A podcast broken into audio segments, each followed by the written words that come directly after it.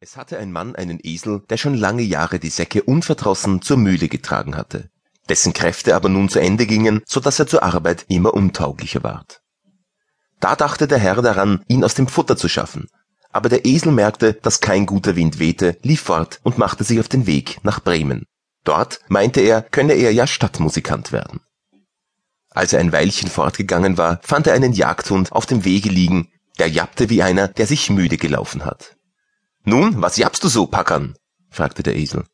Ach, sagte der Hund, weil ich alt bin und jeden Tag schwächer werde, auch auf der Jagd nicht mehr fort kann, hat mich mein Herr wollen totschlagen. Da habe ich Reis ausgenommen, aber womit soll ich nur mein Brot verdienen? Weißt du was? sprach der Esel. Ich gehe nach Bremen und werde dort Stadtmusikant. Geh mit und lass dich auch bei der Musik annehmen. Ich spiele die Laute und du schlägst die Pauken. Der Hund war zufrieden und sie gingen weiter. Es dauerte nicht lange, so saß da eine Katze an dem Weg und machte ein Gesicht wie drei Tage Regenwetter. Nun, was ist dir in die Quere gekommen, alter Bartputzer? sprach der Esel. Wer kann da lustig sein, wenn's einem an den Kragen geht? antwortete die Katze. Weil ich nun zu Jahren komme, meine Zähne stumpf werden und ich lieber hinter dem Ofen sitze und spinne, als den Mäusen herumjage, hat mich meine Frau ersäufen wollen. Ich habe mich zwar noch fortgemacht, aber nun ist guter Rat teuer. Wo soll ich hin?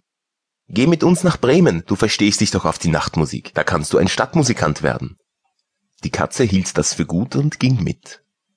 Darauf kamen die drei Landesflüchtigen an einem Hof vorbei, da saß auf dem Tor der Haushahn und schrie aus Leibeskräften. Du schreist einem durch Mark und Bein, sprach der Esel. Was hast du vor? Da habe ich gut Wetter prophezeit, sprach der Hahn weil unser lieben Frauentag ist, wo sie dem Christkindelein die Hemdchen gewaschen hat und sie trocknen will.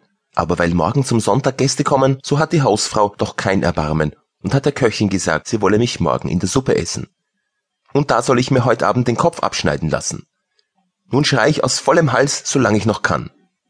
Ei was, du Rotkopf, sagte der Esel. Zieh lieber mit uns fort, wir gehen nach Bremen. Etwas Besseres als den Tod findest du überall.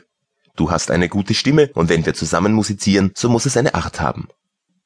Der Hahn ließ sich den Vorschlag gefallen und sie gingen alle Viere zusammen fort. Sie konnten aber die Stadt Bremen in einem Tag nicht erreichen und kamen abends in einen Wald, wo sie übernachten wollten. Der Esel und der Hund legten sich unter einen großen Baum, die Katze und der Hahn machten sich in die Äste, der Hahn aber flog bis in die Spitze, wo es am sichersten für ihn war. Ehe er einschlief, sah er sich noch einmal nach allen vier Winden um, da deuchte ihn, er sehe in der Ferne ein Fünkchen brennen. Da rief er seinen Gesellen zu, es müsste nicht gar weit ein Haus sein,